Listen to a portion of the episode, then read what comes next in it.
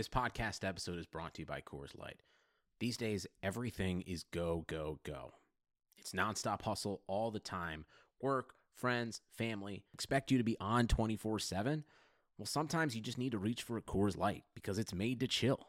Coors Light is cold lagered, cold filtered, and cold packaged. It's as crisp and refreshing as the Colorado Rockies. It is literally made to chill. Coors Light is the one I choose when I need to unwind. So when you want to hit reset, reach for the beer that's made to chill. Get Coors Light in the new look delivered straight to your door with Drizzly or Instacart. Celebrate responsibly. Coors Brewing Company, Golden, Colorado. This week at Macy's, get great deals on fashion and home essentials. Update your wardrobe with 20% off new spring shoes and sneakers, and 20 to 50% off fresh looks for him and her. Plus, transform your space with Lux Hotel Collection bedding now 40% off. And Macy's Star Rewards members can earn on every purchase except gift cards, services, and fees. More at Macy's.com slash star rewards. Savings off sale and clearance prices, exclusions apply. Welcome everybody back to possibly the Domcast because I haven't decided if I'm gonna make this an actual Domcast episode, which is for the podcast, or if I'm just gonna do it as an interview because I plan on bringing a couple of people on. And today we got a very special guest, your boy Bsolz. Say what's good. What's good, everybody? Huh? The best Celtics fan in the land. Yeah, I'm, I'm taking shots out the gate, bro. straight fired, straight fired. hey, that's something we're gonna talk about, so that, that, that's good. Uh, that'll that'll happen pretty naturally. Um, but yeah, shout out to Bsolz, shout out to uh, Keep It a Buck podcast. I was on yours back in man that time goes quick, bro. We in February. When did we do that? That was like October, like three, four months ago, bro. Jesus, yeah, that was quick, and I, I, meant to get you on way quicker than this, but we here. This is long overdue. Uh, two two people that have been on NBA YouTube probably uh, around the same amount of years, I would say. I think you and Legend popped up around the same time I did. Um, but yeah, we're definitely gonna get to the YouTube part. Uh, I guess I'm gonna start by asking you how you got into basketball because everybody I bring on, you know, I, am just always interested in people's basketball origin stories because I have mine. Uh, Storyteller had a hilarious one last week. I don't know if yours is gonna be, you know, your uncle took you to took you out of church to go see the Warriors play because I was fire. I don't think anybody can match that yet, but let's hear yours. Maybe it'll match it. Maybe I'll be wrong. Um, so it was around like 09. That was the first time I was introduced to basketball. So I wasn't like one of those dudes that knew about basketball when I was like three years old. Um, I was back in the Philippines, and like after school, I just saw like a bunch of like fifth graders or whatever playing basketball in like the the school basketball court. And mind you, this is a private Catholic school, so everyone had like uniforms with slacks and fucking dressing shoes and shit. Right, so right. I get on, like all the fifth graders go, it's just the third graders, and like I don't know. It was it was really just like the first time I ever played basketball. Didn't really get into it. Um, but then a couple months later, moved to America. And again, this is 09, 010, 2010. Um, and this was um, the Celtics year, Celtics Lakers. Yeah. Um, and when I moved with my parents, we were in Massachusetts. So it was just the perfect timing. You know what I'm saying? Mm. I, I moved to America, into Massachusetts. Celtics are rolling. Lakers, Kobe. Um, but yeah, that, that that's pretty much how I got into basketball. It was a combination of that, moving to Boston or not Boston, but Massachusetts at the right time. Um, and then this was when 2K11 was out. I was getting into YouTube, Chris Smoove. It was a blend of a lot of things. I'm not gonna lie, bro. It wasn't just like one moment. Right, right. Um, no, yeah, you can. Yeah, you came in at a fire time. This is uh, LeBron just about to leave, basically. So the Heat yeah. hadn't even started yet. This is Kobe, base, you know, still at the top of his powers. Pretty much, you know, at the end of him, really. But uh, yeah, Celtics Lakers finals. So okay, yeah, that makes sense. And yeah, Celt- you kind of defaulted to the Celtics because you moved there and they were somewhat on top at the time. I mean, at least in the Eastern Conference. Somewhat, yeah. yeah, because we lost. So, so that's interesting. I, I hadn't. Uh, how how old were you then? Was, was that in 09? Nine.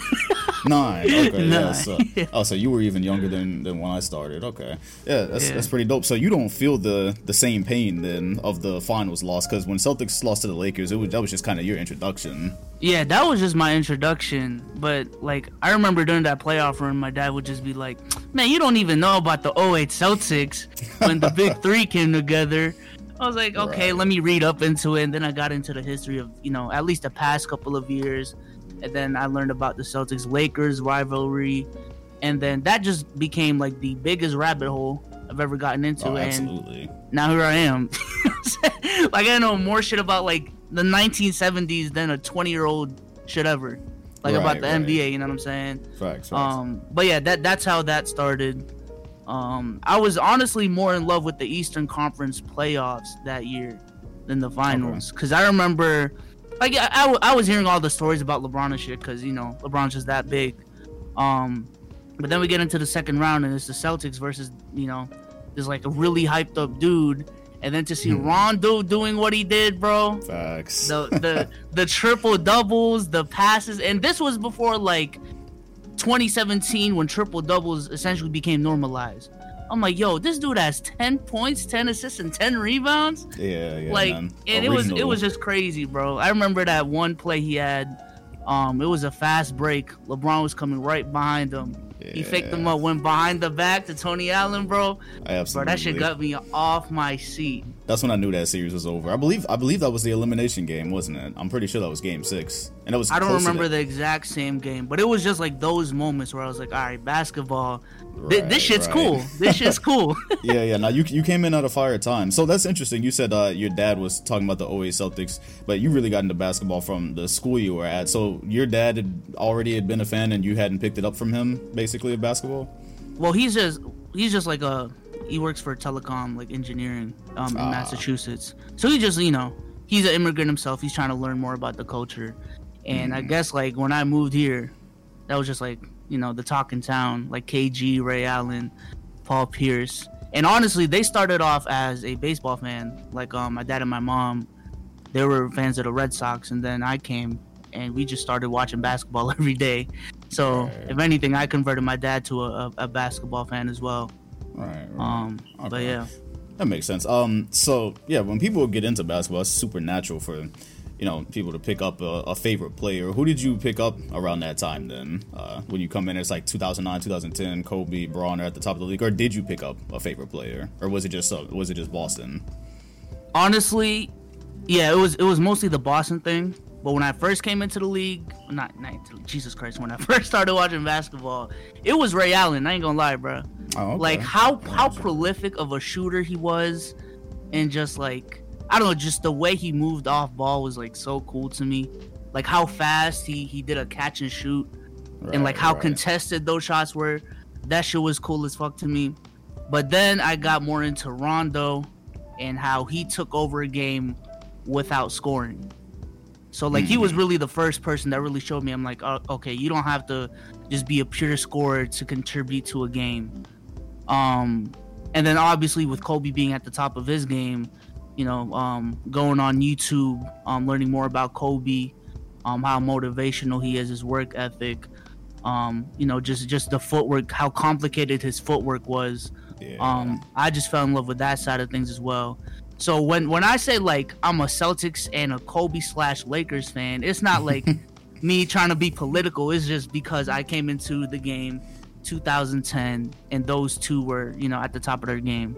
yeah. Um, but yeah, Yeah, absolutely. Um, people always found that weird how I could be a Celtics fan and uh, back then always be, I guess, uh, defending Kobe, protecting Kobe, whatever they called it, uh, or being a fan of. And I'm and I'm like, even though he played for the Lakers, I'm like, whatever, bro. That, this is the stuff I was trying in the front yard. I'm sure you probably were too. yeah. Yeah, as far as Kobe, you know, uh, at some point we all went through the, the Kobe phase and probably didn't get, you know, didn't get that close. But, um, so okay, so you come in around the Big Three era, and you come in as it was ending, really, because 2010 we lose, and even though we had some bright moments, it kind of goes nothing but downhill from there. How did you Yeah. stay engaged? Because for me, I came in around like 08 or whatever, so I went through that whole thing, and then by the time they started to suck again, I was just kind of like, all right, well, I'm here now, so this is my squad. How did you uh stay engaged with Boston when we sent everybody away? Hell, that, that happened. Ray Allen left, and we sent Paul Pierce and KG. Next thing you know, we're looking at Kris Humphries and MarShon Brooks at, in a press conference. So how did you stay? How did you stay engaged for those years where it looked like uh, this might this might be a while?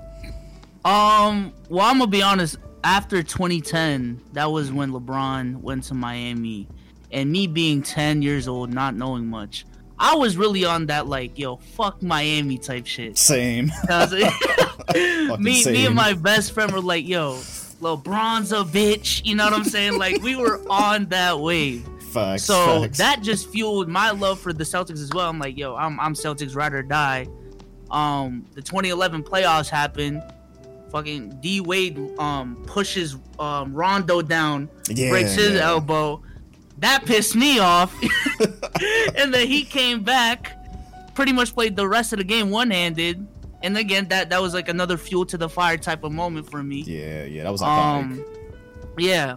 So after that, um, the finals happened. LeBron chokes, and again, it's just like, yo, let's go. Know I'm Mhm. saying, fuck the Heat. I told y'all, man, big three, the OG big three all the way. Absolutely. Yeah. So that that whole thing was was interesting to me. 2012 comes around. Celtics come back. They push. Um, they had that great series against the Heat. Um, and I swear to God, after Paul Pierce hit that three in Game Three, bro, I, thought I was like, Oh, yeah, we back, we back. I'm still I'm still hurt as as you say it. Like I'm still hurt because I remember that. You- I'm about to I don't know. I don't know if you remember because you were so young. I don't know if you remember the vibes of that game, but it was such a back and forth affair. It didn't feel like the Celtics were, were supposed to win. That was Game Yeah. Five, and it did not feel like we were supposed to win that game. And so Pierce hits that, bro. I was on.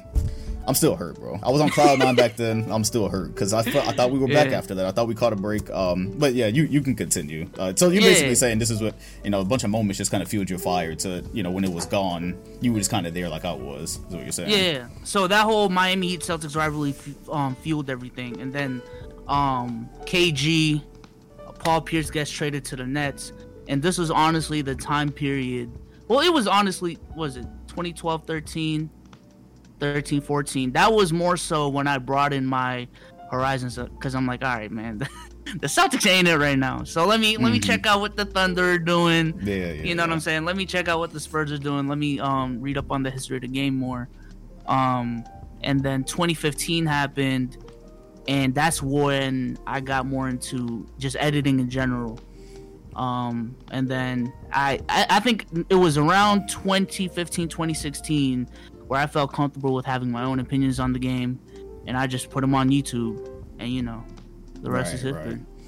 Um, I, I missed a softball earlier when you were mentioning Ray Allen being your favorite player and you being so uh, hot on the Celtics at the time. So what was it like for you? And I guess what is it still like when he left after Oh, when he left? Seven and went to Miami? Bro. Yeah, Dom, I'm not gonna lie. I don't. Can, can I cuss on this show? Is this a cuss friendly show? yeah, yeah. If yeah, do what you got to do. All right, yeah, yeah. So when, when Ray got traded again, it was fuck Ray Allen.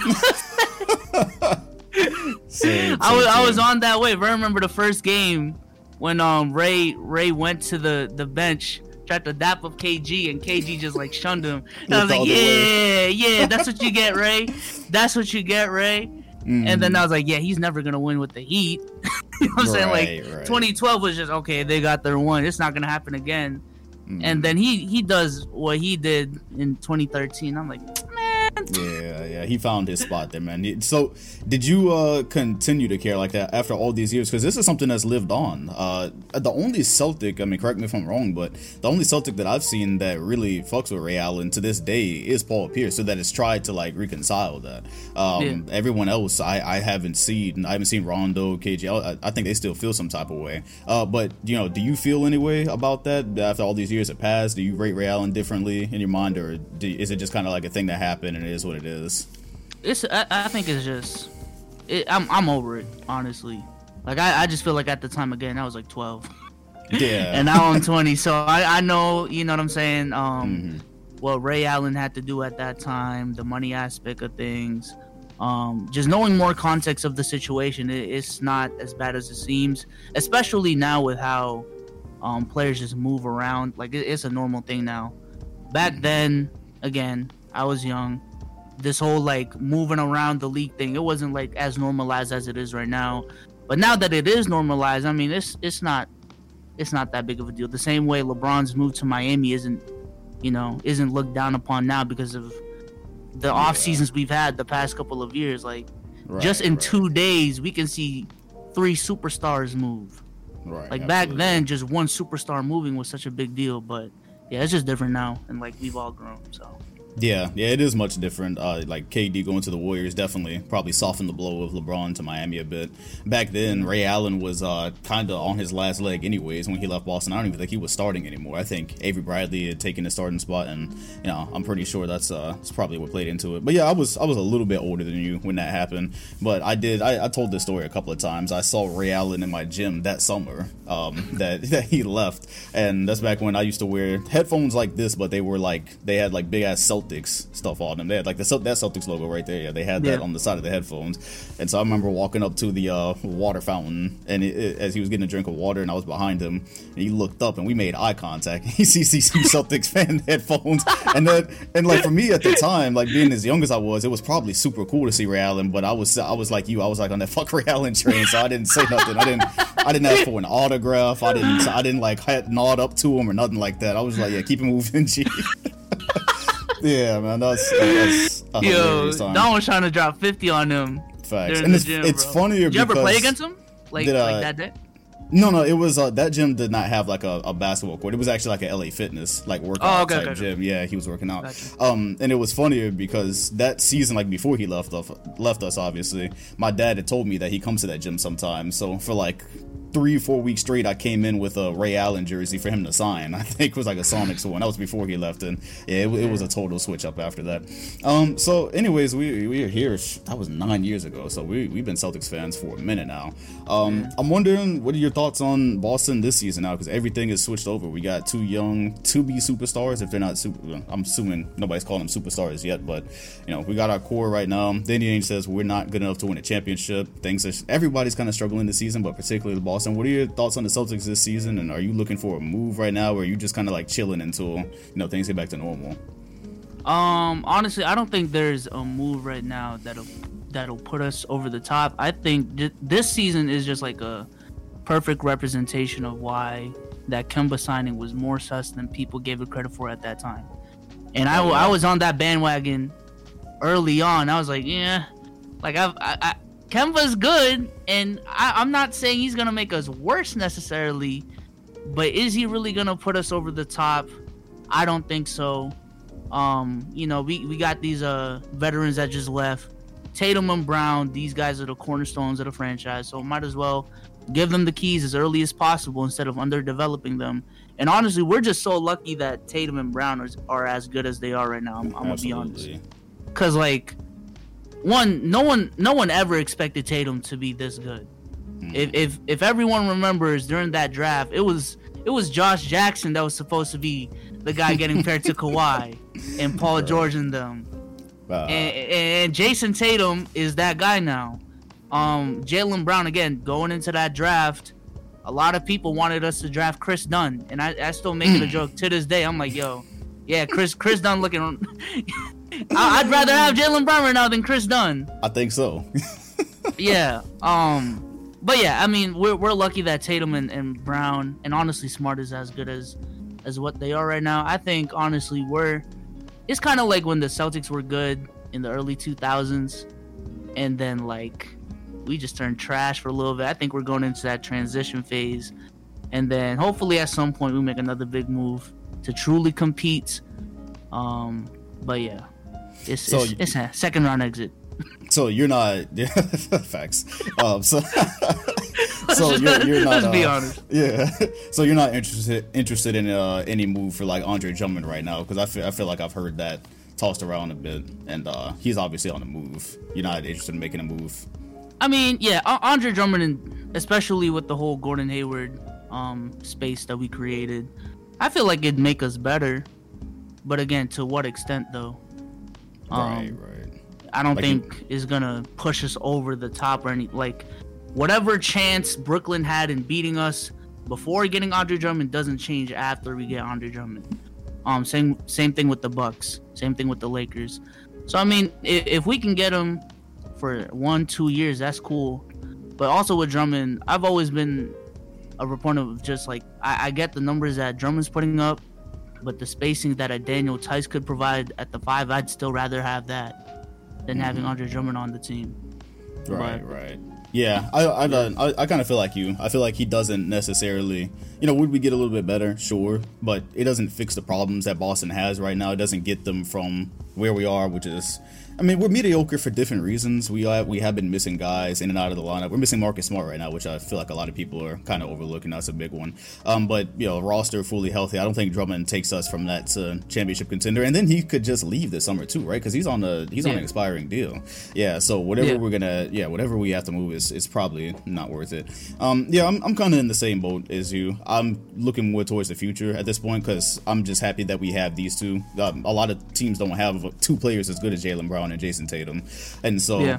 Uh, may not be competitive this year in terms of a championship or even getting out of the East. But when you have those two to build around for the future, you're just kind of like, man, let's just hang on to these guys, build around them, and you know we'll come back in a couple of years. Plus, in my opinion, um, it's starting to look like. I mean, even if the Nets don't figure it out this season, like that's gonna that's probably gonna be a they're gonna own the East at bare minimum. I believe. Oh, you know what? I'm not even gonna say nothing. I want to see what you feel about the Nets in this situation right now because we still have good teams here. We still got Milwaukee, who is yeah. probably better than their record is showing. Uh, the Sixers, who might have the MVP, which is uh, you know the Nets' weakest position. So, what are your thoughts on what's going on in the Eastern Conference and if the Nets can basically you know, score their way to a championship without having yeah. to bolster up their defense that much. Yeah, what, what, do you think? No, my my position on the Nets is, I feel like I had them coming out of the East before the Harden trade. Ah, okay. Um, and with the Harden trade, I still do have them coming out the East. The only problem I have with the James Harden trade is, to be quite honest, and again, I still have them making the finals. I don't think it honestly made them better. I'm, I'm, I'm gonna just, I'm gonna just say right now, I don't think it in the in the grand scheme of things. Again, whatever advantages they had over the Lakers, I feel like they already had with Kyrie, KD, and all that depth that they had. Okay. Um, so you had, so you add Harden to that team, and again, like he, he's an incredible talent, but in my opinion, all it did was it improved their strengths and it weakened their weaknesses even more. Mm.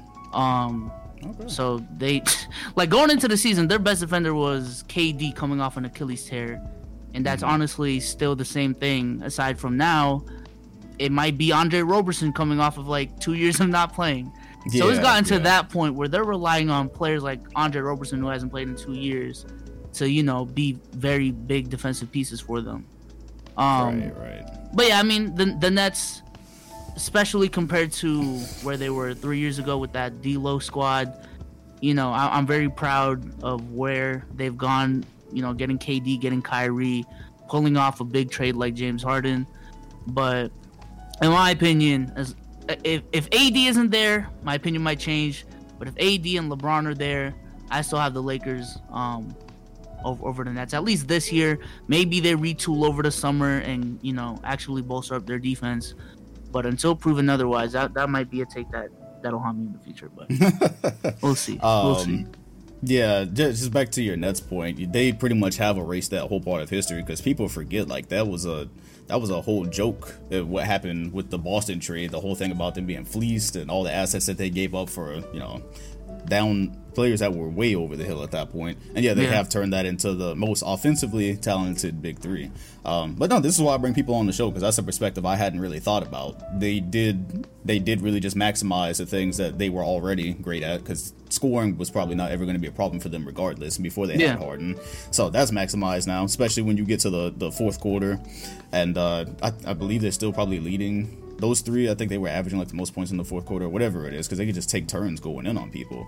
Um, yeah. But the defensive side did get far worse, and I think they're a little bit better than when they made the trade. But uh, as far as it being where it needs to be to play a team like the Lakers in the finals, who knows? They would probably have to be the first team to just straight outscore people. Yeah. Because uh, yeah, that that would be interesting to see Anthony Davis versus you know DeAndre Jordan, or if they play small. Because I think small is probably their best bet on defense yeah. right now, having Jeff Green anchor it. Um, so that I didn't really have this one written down, but just you being an NBA YouTuber, you have thoughts on. Uh, so it seems like yeah, you have the Lakers coming out of the West, obviously.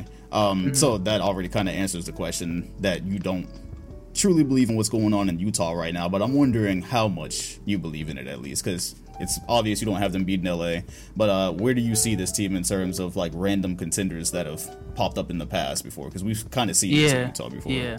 Honestly, I'm I'm gonna steal this from Low, bro. I ain't gonna lie, cause I Mm. Low had a had a room on on locker room this morning, and he he compared the Jazz to the Pacers when they had Paul George. Okay. That was that was the comparison he made. Like a very solid team, capable of making a conference finals appearance. They have a star, so it's not like they're the 2015 Hawks, whose best player is like I don't even like Al Horford, Paul Yeah. Millsap. Like Don, Donovan Mitchell is above a Paul, a, a Paul Millsap and Al Horford. Absolutely. But then when you compare that team to the Lakers, who have a top five player of all time, LeBron, uh, compare that to the Clippers, who has two-time Finals MVP Kawhi Leonard and Paul George. That's when it gets a little iffy. But who knows, man? I mean, even back then with the Pacers, I mean, the Pacers were able to push the Heat to seven games and then six the year after. So I feel like they, they are legit. It's just if I had to put money on it, I'm not putting it on the Jazz. Bro. I, I'm I'm putting it on the team that has LeBron. yeah. I'm putting it on the team that has Kawhi. But I, I think they're, they're a true team, though. I think they're a yeah. true team. Yeah, every yeah. First of all, nobody, yeah, nobody would in their right mind would bet against LeBron coming off of a championship if that team is healthy against a guy, you know, a team that hadn't been there before. The Jazz have not been there. Even if gonna be a AD wasn't there, bro, I ain't gonna lie. After 2018, I'm like, Oh. yo, I'm not. I'm Wait, not. wait, wait, what'd you say? You said if what? I'm I'm saying even if AD isn't there, Oh, just you know, it it, it obviously closing the gap, but just Uh. after what I saw from LeBron in 2018, bro, mhm. like yo, I'm I'm not betting against that dude, bro. I'm not. There I would there I would split with you. That's we would be uh we'd be betting against each other. We, we'd have to make that bet because uh, And I, might lose I- money. I might lose Yeah. money, but you know. yeah, I, I would have to take Utah then. But uh, no, I, I definitely agree with you because the Hawks thing keeps coming up on this podcast because I'm sure you've seen that on NBA Twitter by now. People calling them the Atlanta Hawks. Um, I think anyone making that comparison probably wasn't around to watch the Hawks because throughout that season, like it wasn't like it is right now with Utah. Like a lot of people look at Utah and they're like, man, this is a this is a good team. This team can make some noise. Uh, we all looked at the Hawks in 2015. I don't know how. I, I don't really know your experience with it, but I feel like a lot of us were kind of looking at this like frauds, basically, because they didn't have the the All NBA. They didn't have the MVP guy. Yeah. Like you, yeah, you know, they didn't they didn't have any of that. But uh, the Pacers comparison now that's a that's a pretty decent one. I hadn't thought about that one at all. Obviously, maybe not in terms Yeah. of style, but in terms of you know similarities in the situation, I that I actually do like that one. Shout Um, out to Low. That that isn't me, by the way. Shout out. yeah, to, yeah, shout shout, yeah, yeah. We'll have Low on the podcast uh, uh, soon, sooner than later. Um, so I do because this is a question on here, and I want to kind of transition to this. Um, why don't you think Donovan Mitchell is really that prominent in the MVP race right now, despite the best player on the best team normally getting that advantage, you know, or the, the most visible, I would say, because Yeah. there's an argument right now of who's the best player, you know, between Gobert and Donovan Mitchell. But Donovan Mitchell's impact might be a bit more visible to people. That's what people see in the highlights. Um, so why don't you why don't you think he's getting as much MVP love despite this crazy pace they're on and maybe even being first in the West? But he's probably like sixth or seventh in the race, I would say. Yeah, I mean, hon- honestly, I, I just don't think his stats are there. Um, that that's pretty much what it boils down to. Like, again, the throughout history, it's always been the best player on the best team, puts up great stats, and Donovan Mitchell is doing that. But just historically, how the award has gone has gone as well. Like, they'll prefer a dude that might not have a as good as a record as the Jazz, but the, he's putting up you know crazier numbers. Um, like even in in 2017, again, like a lot of people bring up, like why why isn't Kawhi the MVP when he's putting up great numbers?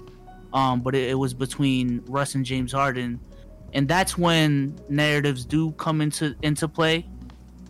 Um, but yeah, I I, I feel like even even with saying saying that though, like the fact that the Jazz are getting compared to the Hawks is honestly it really is disrespectful to D Mitch because It it, it's not like D Mitch is this player that just you know he's considered the best player of the team and he's like not I don't even know if this is a good comparison but like Steve Nash where he's putting up like 14 points a game 15 points a game and getting all this credit. Like we we just saw D Mitch last year against the Jazz average like 30 a game on like 50 50 90 splits.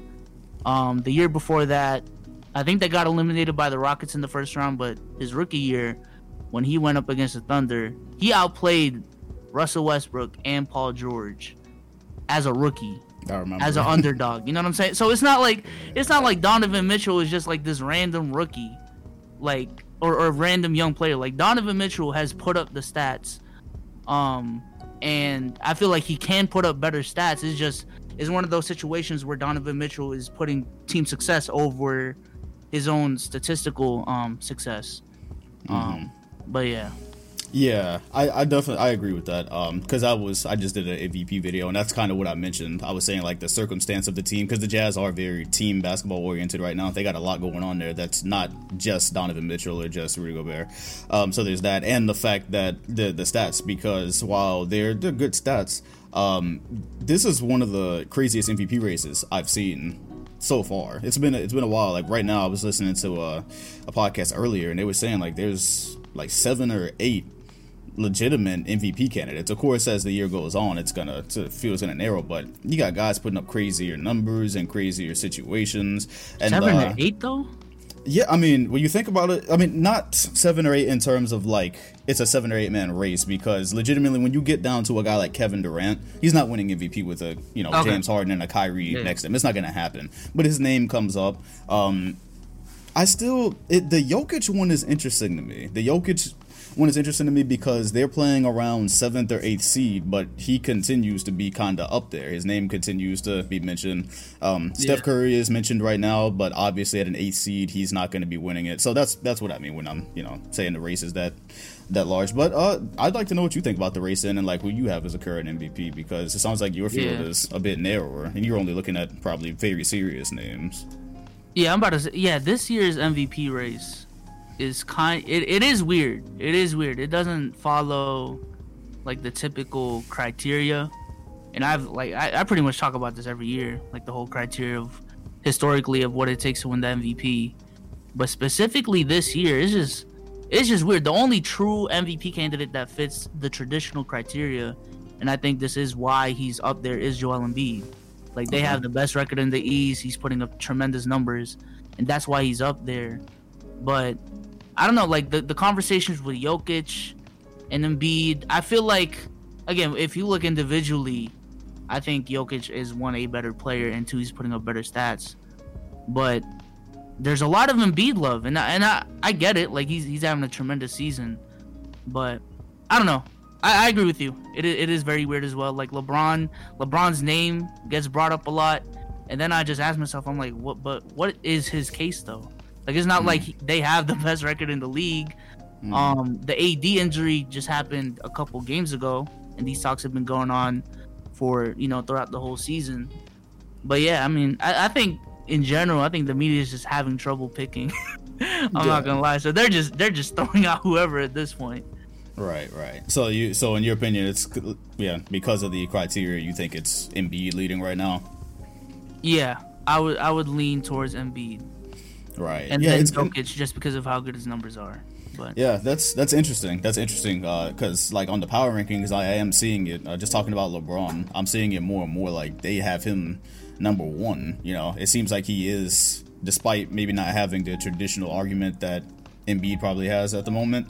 Um, The last ones I've seen, they've had him leading it, and I think it has a lot to do with uh, the, the, the narrative is helping. He's playing great, obviously, and we're completely spoiled by his play at this point.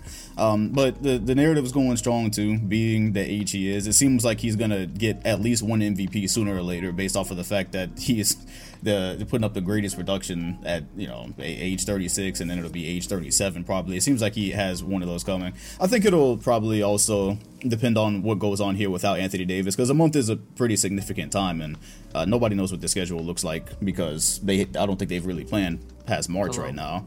I mean, it's just going to come down to basically some circumstances, I think, like where, because those seem to be the three that you were naming was Bron, Jokic, and Embiid. So for Jokic, how how high can he actually get his team? Because it's getting to a point where if you're not inside the top three right now, you know, you might not get inside the top three. It's looking like with the standings. With Embiid, maybe how many games he misses, because that is a thing. He'll be out every once in a while. And then LeBron, how many, uh, you know, what they're able to do without Anthony Davis for this next month, because we don't know what the rest of their schedule looks like going into into March just yet, because nobody has has scheduled games. But if they you know put up a subpar 500 record, then all of a sudden I think his case might not be as strong. So I think I think that's kind of what's going on there. Um, I'm not sure if there's a clear leader in the MVP race at the moment. Um, I don't think Doncic is gonna sneak his way back in. I think they were way Sadly. too far out. Sadly, yeah, bro. yeah. Everyone was on that Luka. I, I was on it as well. I'm like, yo, after after the playoffs last year is Luka's year. It was fair, man. It was It fair. was fair, like the yeah, the numbers he was putting up, and I mean Dallas kind of got ravaged by COVID as well. You know, so it's it is what it is. You know, it's it's just circumstance. But yeah, that's basically what's going on. So you got Embiid MVP at the moment. Looks like you were gonna go with the Lakers as repeat champs. They got a lot better, so that's totally reasonable. And uh, Boston as a second round exit. I think that Yeah. uh, that about covers things. But on, Um, honestly, go, going back to the Lakers real quick, I do Mm-hmm. have them winning the championship, but I do want to give some credit to the Clippers because I know they're like a meme at this point. yeah, yeah. But I, I'm not gonna lie, and eh, again, it might just be me being delusional, but I feel like if the Lakers and the Clippers matched up specifically, Mm. like the the Clippers, the Clippers would take that series way more seriously than the Clippers Nuggets series. You know what I'm Okay. saying? so they right. might they might not be, especially with the mistakes that they they made last year. I don't think they'll be as careless as they were with the Nuggets. right, um, right. So if those two matched up, I still give the Clippers a chance. I also think the Clippers are better this year, and especially again with AD, the AD injury being an iffy situation, the Clippers still might have a chance. But as of right now, I'm going with the Lakers to come out the West and repeat. Yeah, the Clippers thing is interesting because they have gotten better. Um, Paul George is back playing uh, some of the best basketball of his career. Kawhi is right up there with that. But those are things that all more or less fly under the radar because the collapse was so epic last year, given the circumstance, given the fact that they were supposed to give us the Battle of LA that did not happen. So you are, do you anticipate? You think we're going to be getting the uh, Battle of LA this year, or you think it's uh, you think the Clippers will croak before? As a matter of fact, the way the standings are right now, it might that might become difficult, isn't Yeah. it? 'Cause, yeah, Well, if- I, I think I think standings wise, if I were to bet on it, the Lakers and the Clippers do end up two and three. Yeah. So they would meet in the second round. So in terms of the chance of that happening, Damn. it might Uh-huh. not be the big grand Western Conference Finals bout that we expected. But I, I, I do think that that series will happen, Right, right. and I, I'm that, that's gonna be that's gonna be must watch basketball, bro. Man, I hate that that would happen in the second round because like the big thing would be Kawhi and LeBron again. You know, finally get that, and then these two LA teams. But it's supposed to be you know one of them going to the finals after that. Like having one of them go out in the yeah. second round automatically puts them as one of the bigger disappointments. But I don't know. It feels like that. That feels a lot like uh. I would say like Clippers Spurs from 2015, I guess. You know, two amazing rosters like that that were, you know, maybe even finals worthy. And they met, Jesus, was that the first round? Do you remember in 2015? This week at Macy's, get great deals on fashion and home essentials. Update your wardrobe with 20% off new spring shoes and sneakers, and 20 to 50% off fresh looks for him and her. Plus, transform your space with Lux Hotel Collection bedding now 40% off. And Macy's Star Rewards members can earn on every purchase except gift cards, services, and fees. More at Macy's.com slash star rewards. Savings off sale and clearance prices, exclusions apply. Those Clippers, Clippers, Spurs. Clippers, Spurs, yeah, first round. Jesus, that is that Yeah. is a crime. I, I remember. I remember because I was Game Seven was the night of the Pacquiao Mayweather fight, and Yeah, it was the last possession. Uh, the, the Clippers had the ball for the last possession, and we were we were watching the was it the undercards for the Mayweather fight. My friend turned the channel to the the undercard fights during timeout. So you know we we watched like we watched the undercard fight until the round ended. Switch back to the Clippers camp, and we just see everyone going wild. They're like, oh, oh. Damn. Oh, so I, I specifically missed the Chris Paul shot, and Oh I, I still gosh. hold that grudge to my friend till this day. I'm like, bro, you really switched the game to watch the undercard fight of That's Mayweather crazy. Pacquiao, which in itself was a disappointing fight. Right, So- right.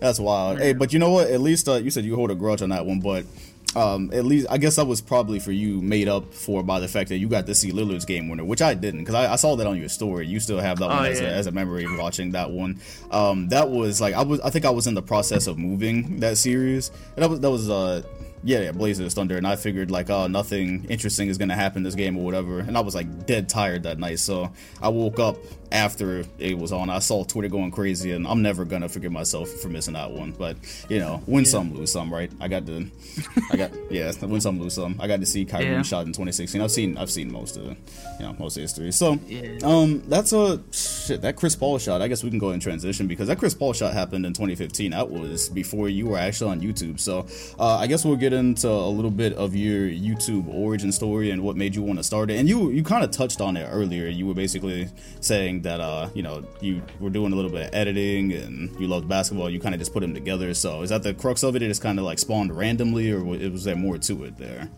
Yeah. Um. Well, Chris Smoove honestly got me into 2K, and 2K was a big reason as to why I know like the the players that I really shouldn't like. A casual would only know the stars. Like 2K is the reason I know of like Patrick Beverley when he was on the Heat type shit. Right. Um, but yeah, like I think around there, at least with my experience, there's always a point in every YouTube NBA YouTuber's life where they wanted to be Chris Smoove. Mm-hmm. So I had, you know, I had my go at it back in 2015. Had my my career series up, got like 300 views max. Didn't really mm-hmm. didn't really take off. And then I think this was when Complex News was popping with with um Complex Sports and stuff. So I was like, all right, let me let me try being like a a solo complex sports dude. I even had like the the bottom left thing on the thumbnail. So that that was that was when I saw that there was some traction in the field. I remember making like um a thumbnail where I had like uh DeMarcus Cousins trade destinations and that got like 2000 views. And I was like, "Oh, 2000." like, oh, "Whoa, 2000." So that's that's when I was like, "Okay, maybe sport, you know, the actual sports talk is my thing."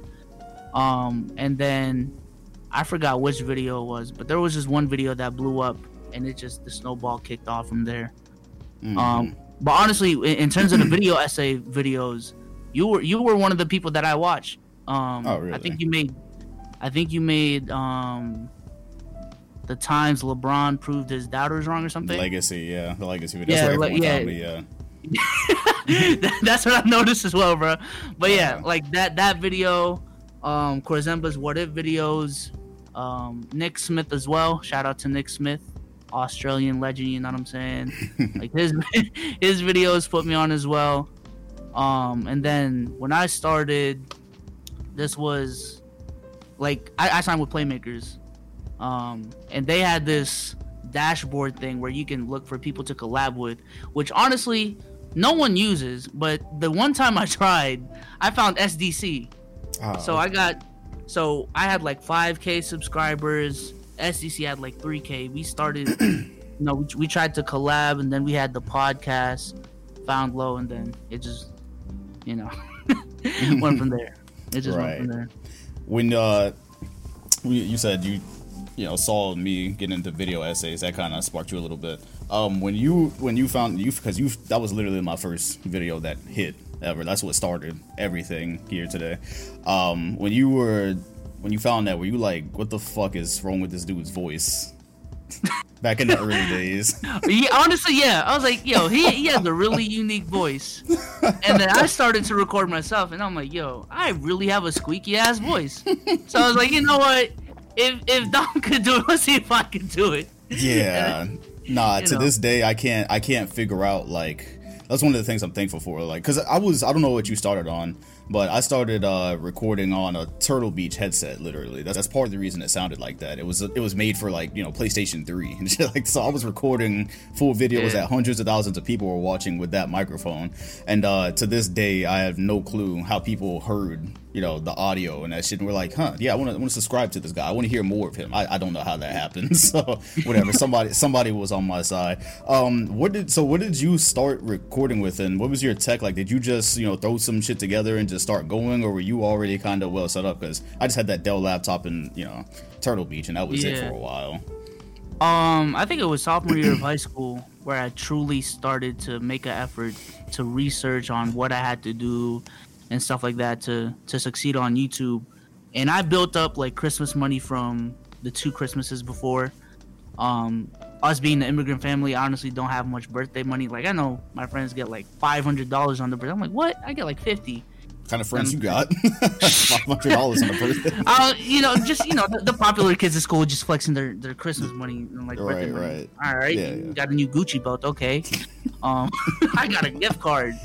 Um, but yeah, like sophomore year, I I saved up uh, 200 250 in Christmas money from the past couple of years, and I I literally told my mom, I'm like, mom, if you could split this PC with me that I'll use to for schoolwork, um, that'd be great. For school. school. I was like, yeah, yeah, because the I can't I can't go on Google Drive with the laptop I have right now, mom. It's just it's not gonna work. Finesse. That that was also when I got into PC building because I knew I had a budget to work with, and then I found out PC building was like you know the best budget, best bang for your buck type type of deal. So I got into PC building at around the same time, built my PC for like 500 bucks, um, and I wanted to do 2K content, and this was this was a big deal for me when 2K announced that um, 2K PC was gonna get like PS4 graphics. So that was like the perfect timing for me. Um, I there was like a two week stretch where I didn't have a Xbox 360 dongle, so I couldn't use my 360 control on the PC. So I was using the I was playing 2K with a keyboard and mouse for like two weeks, bro. Were you that- seriously trying to do it, or you were just like just for shits and giggles? I I ordered the dongle, so Uh, I was so excited to play the new oh 2K. my god. So I was like, all right, let me let me try to play 2K with keyboard and mouse. It didn't work, bro. Yeah, it's funny because It 2K didn't- has a 2K has a message when you try that. Like when you don't have a controller plugged in, they're like, "Are you sure you want to do this?" like that's literally that message that pops And up. I was like, yeah, like I really just want to see the new graphics and shit. yeah, I, I to this day have not tried that. I, I don't know how that would go. That's You hilarious. don't, don't. Yeah, it's, not, it's not worth it. It's not worth right. it. But yeah, um, so I was just honestly just trying to figure out the best bang for the buck on how I can make content, play 2K, and get schoolwork done. so the gaming PC was the best way to that. But in terms of recording software, I made a video about it on my Instagram. Like I literally use a LG G3, um, the mic on that. Put it. I think I still have the pencil case in my room. Like put it, use that as a stand. So it was like, so let's say this was a cup. I had it like this, and I made, um, what you call a pop filter out of a, a metal hanger. Like I literally like took it apart, made a circle out of it, put a clean top on it, made a pop filter, mounted that on the pencil case, and that was my mic setup. So when again when eh, when people ask me like what equipment should I use, I always tell them that story. And with what you just said, like you recorded a video that has a million views now, or damn near close to it if it isn't, on Turtle Beach headsets. Yeah. So it's stories like that. I'm like, yo, there really is no excuse at this point. If my 15 year old ass could do that with like Christmas money built up from three years, I mean, if you want to do it, you know, Yeah. you just gotta yeah. gotta go out and do it. Yeah, that's exactly what I tell people. Um, I guess it's a good moment. Like, you don't have to worry about being perfect because it's easy to look at you know people you aspire to and like, oh, their content is like this and it's all crisp and whatnot, and try to you know maybe feel like I don't need to, I don't want to start editing until I can get something close to this. Like, that's absolutely not the way to approach it because the people that you're aspiring to probably started off. Uh, in your case, from the gutter, because the way you just were describing that, the pop shield, that's just some Stephen A. Smith shit. Man, so I came from the gutter. um, but yeah, nah, you you don't have to. Yeah, you don't have to worry about saving up a thousand dollars to go get. Yeah, you just start with whatever you have. I started on Windows Movie Maker. I don't know if you ever mess with that, but yeah, you can't do anything on Win- Windows Movie Maker damn near except clip stuff. But yeah, that's that's where I was at the time. Um, I am interested. You said because you had the basically make up the excuse of schoolwork from your mom's for your mom to help you with that. Did she know what else you were into though? Did she know that you were working on this, or when did they? When did your parents find that out? Because I'm pretty sure that was a big deal for them to you know figure out you've made a successful well, work on the internet basically. Um, well, honestly, I wa- I was that that weirdo that would like play 2K and just pretend I was Chris Smoove without an Elgato. so like, I was in my room and they would hear me like screaming my ass off and making all these "Oh, that's a smooth move" type of comments, and it was just like, all right, it's just Brian doing his thing. And then I think at some point I hit him up with a, like I, I just hit him with a discussion I'm like, mom, um, NBA playmakers hit me up, so it's getting official. oh, okay. Yeah. So once we had that conversation, we set everything up. Um, and they just told me again, it was, you know, you're you're still in high school. Um, this is not not sustainable whatsoever. I mean, even to this day, at least to me, it's not sustainable just yet. I'm getting there. I'm getting there. Um, but they they just said, you know, treat it as a hobby, um, do it for fun, and just go from there. And honestly, that's looking back, and I honestly didn't even realize this till now. That I think that's really good advice. The fact that they encouraged me to just do it for fun instead of doing it for the money, which has helped me along the way. And then once you know I got more experience on, you know, just making good content, that's when the money, the money business came into play. Yeah. yeah, no, that was that was really good uh, advice from them because that's a.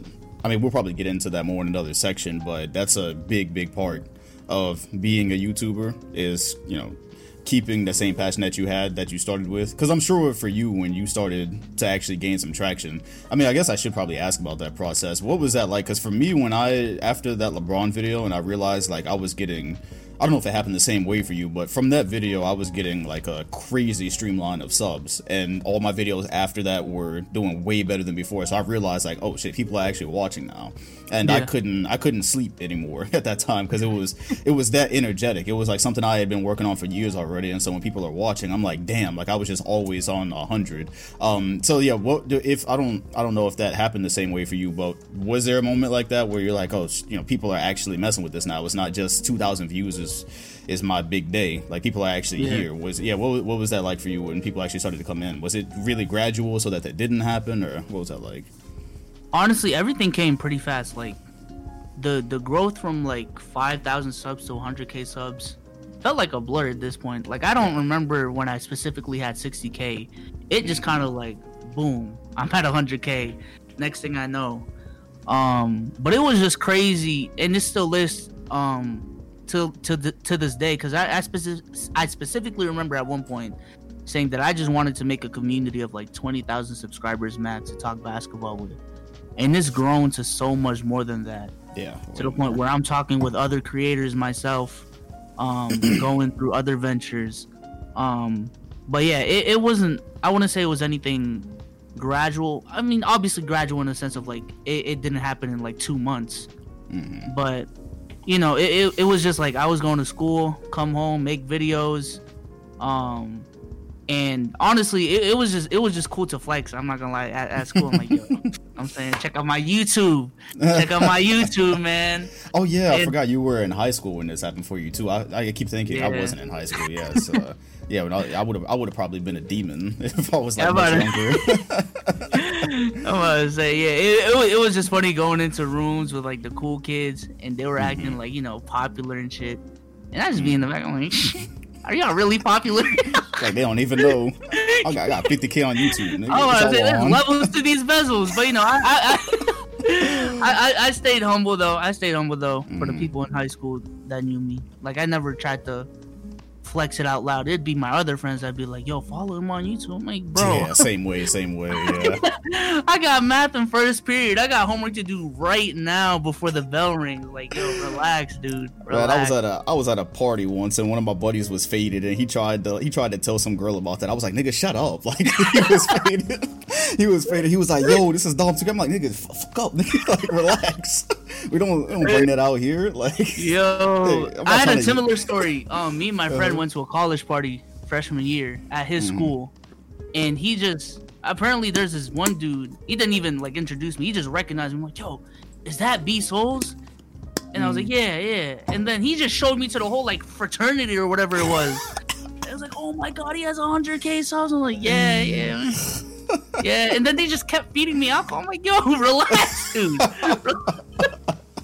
Hey, chill, yo. chill. That is that is so funny. Um, did, so had you uh, that's a that's a good one. Have you been recognized in real life outside of that? Because that sounds like one story. Have you ever just like somebody's like, oh shit, it's Bsolz? Um, me and my girl went to a Red Sox game last year, and I just I think I, I think I tweeted out a picture of it because like you know it was a sunset and it was just you know crispy ass picture for the gram type shit, and then someone was like, "Yo, where you at? Like what section you're at?" And honestly, just said I'm like I- I'm around here. So he straight up went to my section and saw me and like reached out to my row and be like, "Yo, can I take a picture with that dude real quick?" And like the whole like section didn't know who I was. so I so I I told them, "Excuse me, man, excuse me, I got to take a picture with my fan over here real quick." so we took we took the selfie and it was all cool, you know what I'm saying? Um I love like when when people recognize because like it, it just seems so surreal. I'm like, "Bro, who I'm I'm really like to me I'm like I'm no one, you know what I'm saying? Yeah. yeah. Um, so to be recognized at a Red Sox game, um, that was really cool. So I, I go back to my section, and now the the people in my in my section start asking like, "Yo, what what do you do?" And it's just like, I make I make uh videos about basketball, and they're like. Oh, so you make videos about the Celtics? I'm like, yeah. I love how they just assume I'm just a Celtics journalist. I said, I'm like, bro, no, it's it's not just the Celtics, but sure, like just just to end this conversation, yes, I make Right, videos right. about the Celtics. Yeah, yeah, no, I, I feel that. Um, I, I don't know how you handle it, but I've never, the times I've been noticed in real life, everyone's been mad cool. I, I never ran into no weirdo shit.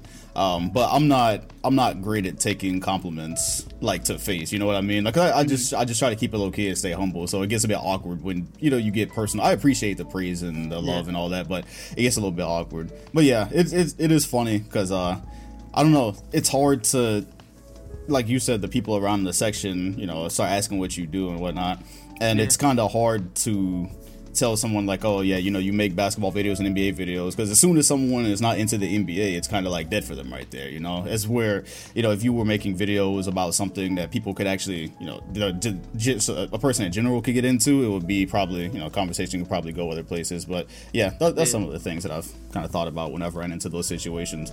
Um, so yeah, this is uh moving on to yeah, we started basically around the same time. Um, this is probably moving on to year like five or six for you on YouTube, I'm guessing. And uh, what ha- what has it been like for you in terms of successes and failures? Because you've obviously dealt with a lot of the same things that I have with uh, you know, copyright and not knowing one day if you can use footage and then the next Yeah. if you're going to be okay or not. Um, I'm sure you've gone through the same thing, the fluctuations of getting tons of views you know, for like one or two months and then not getting as many and then maybe starting to feel a little bit constrained because you're like well what can i actually make that is just you know it's just gonna stay consistent uh, so yeah, Yeah. just you know anything you can contribute to the successes and failures that you've had over the last four or five years yeah what, what has this been like for you Um, yeah, copyright was a big one.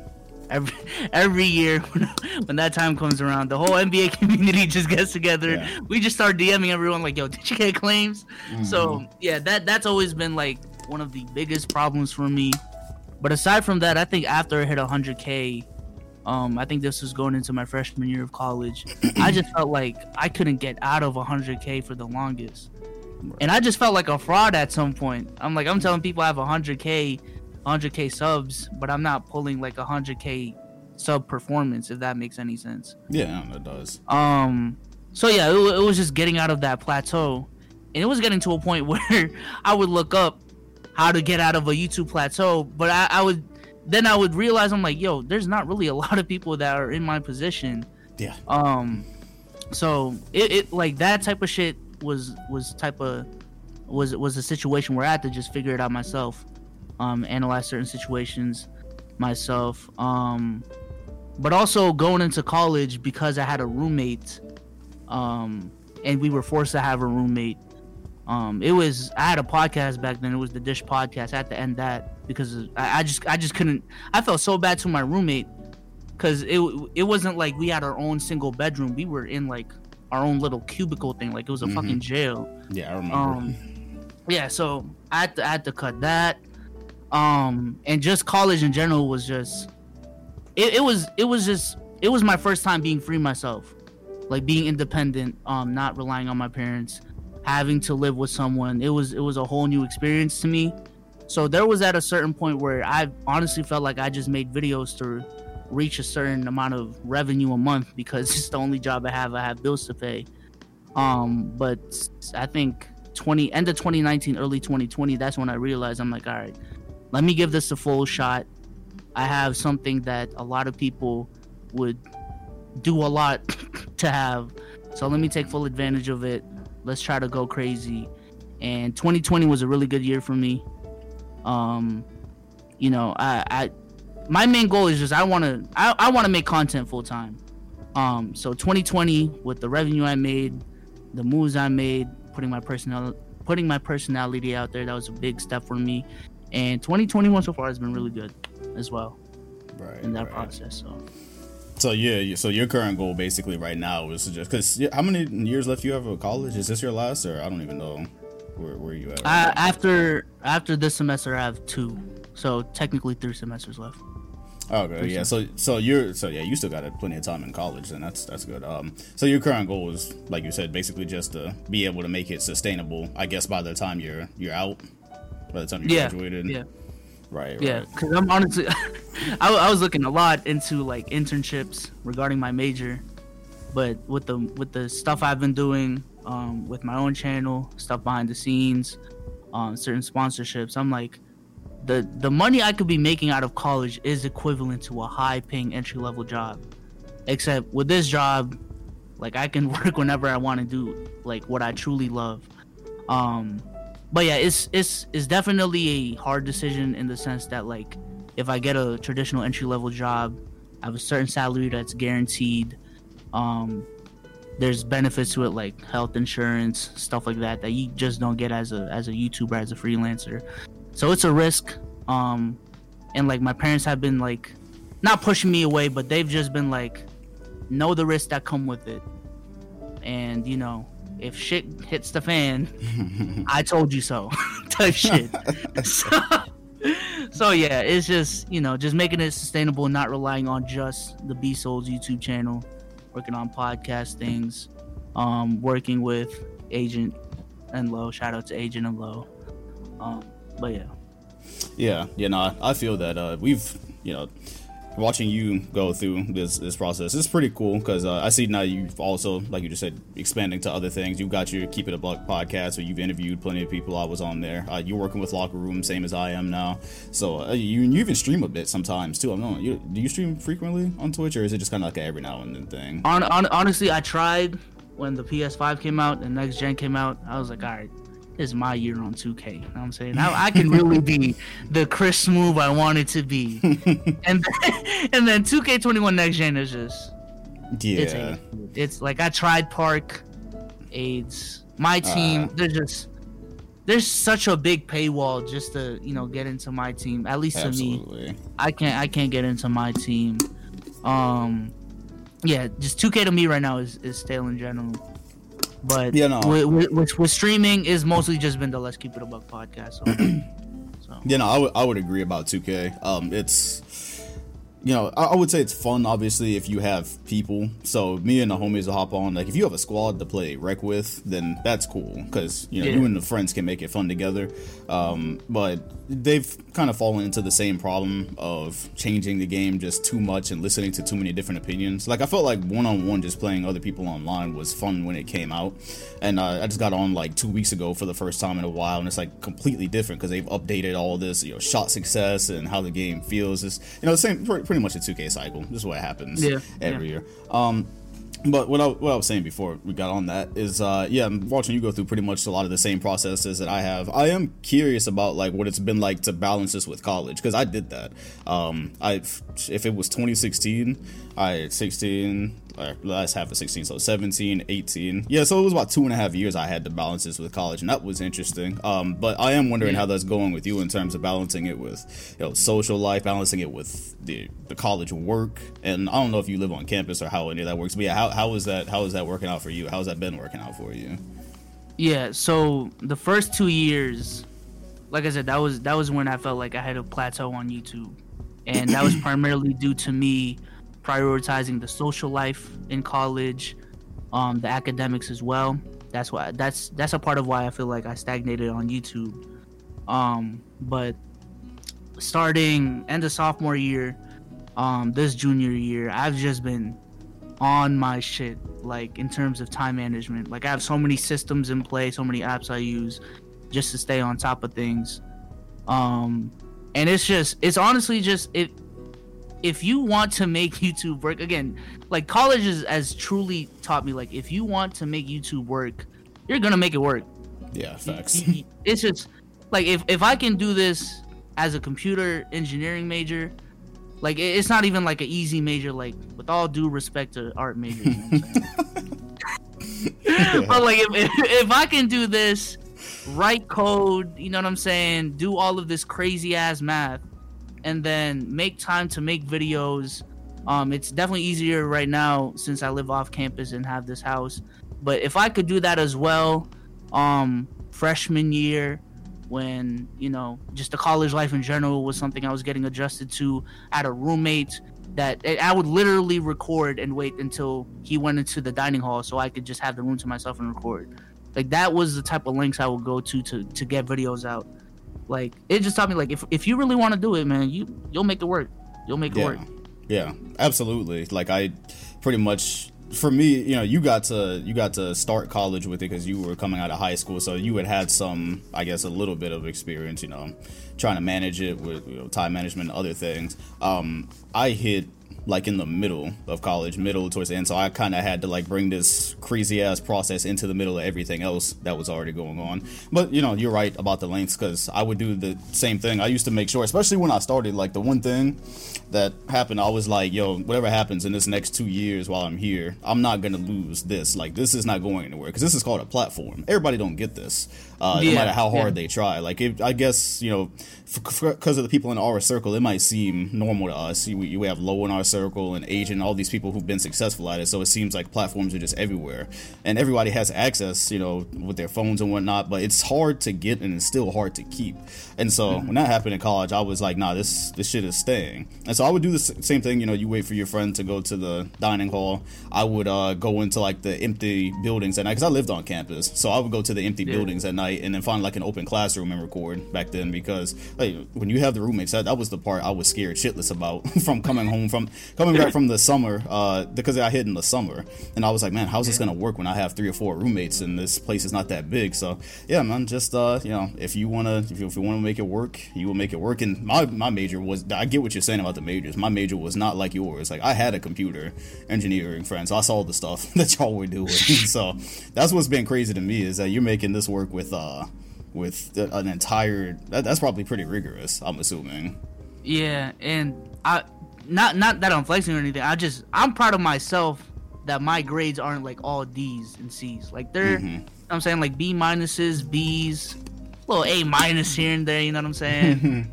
um but yeah, that's honestly aside from hitting 100k, that's that's honestly the one thing I'm very proud of with um managing just being a content creator.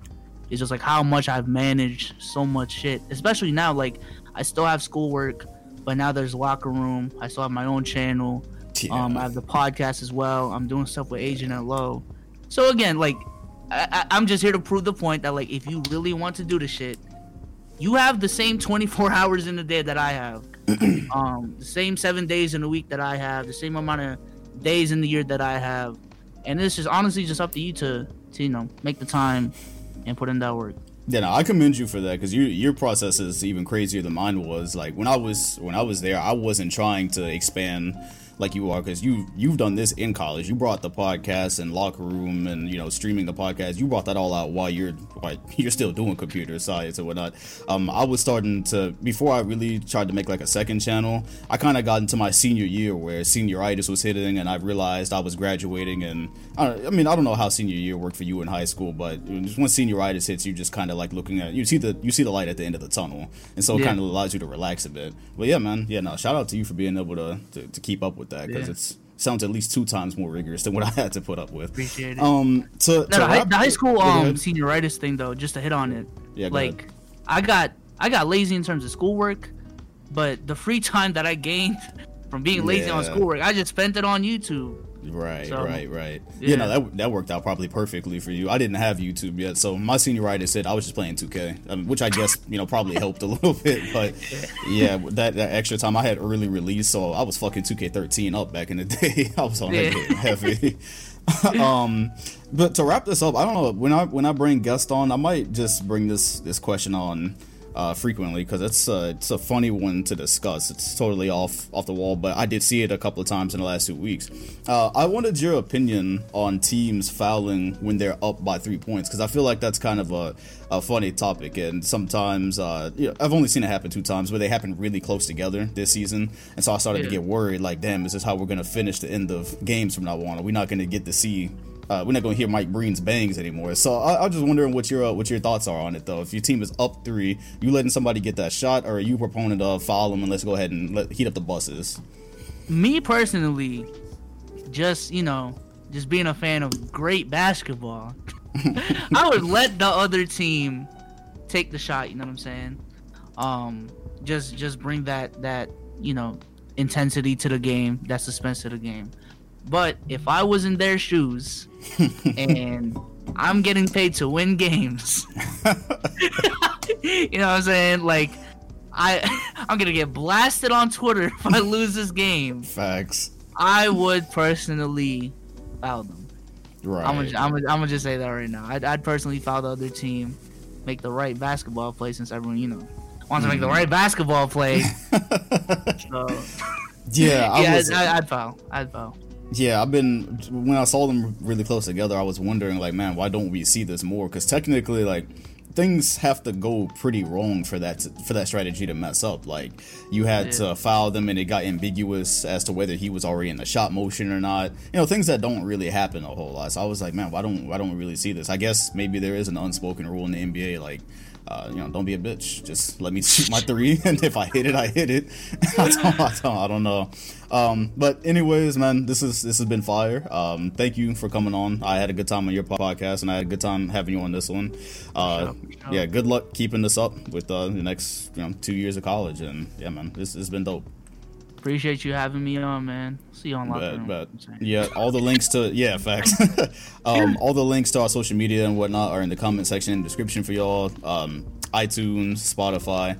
And if you don't know about Locker Room, I, I guess maybe we could throw a little small tidbit in here because I, I tried to mention it on this channel once. Yeah, Locker Room is basically um, it's like Clubhouse but for sports. So I'm well, on better. there. Yeah, yeah, and better Bsolz. I didn't I didn't want to throw it. I was I was gonna throw you that alley. I'm gonna let him say it's better. um, yeah, no, but it's it is a good time. Uh, I'm in Bsolz room sometimes. Sometimes he comes into mine. Lo just joined. He, he, was this his first uh, first room a couple of days ago? Was that his first? Yeah, la- last night was his first room. He had another one right. this morning. Yeah, yeah. So Lo just hopped in. It seems like we're getting some good names on there, and you can actually talk to us, can ask us questions, and we debate a bunch of different topics. And uh, it's definitely fun when all of us get together. So yeah. if you are on Apple, yeah, because it's not on Android yet. I don't know when that's gonna happen. But if you have iOS, you can download that, hop in our rooms, and uh, yeah, it'll be a good time. All right, well, I will see y'all on the next one. I appreciate y'all for watching. This week at Macy's, get great deals on fashion and home essentials. Update your wardrobe with 20% off new spring shoes and sneakers, and 20 to 50% off fresh looks for him and her. Plus, transform your space with Lux Hotel Collection bedding now 40% off. And Macy's Star Rewards members can earn on every purchase except gift cards, services, and fees. More at Macy's.com slash star rewards. Savings off sale and clearance prices, exclusions apply.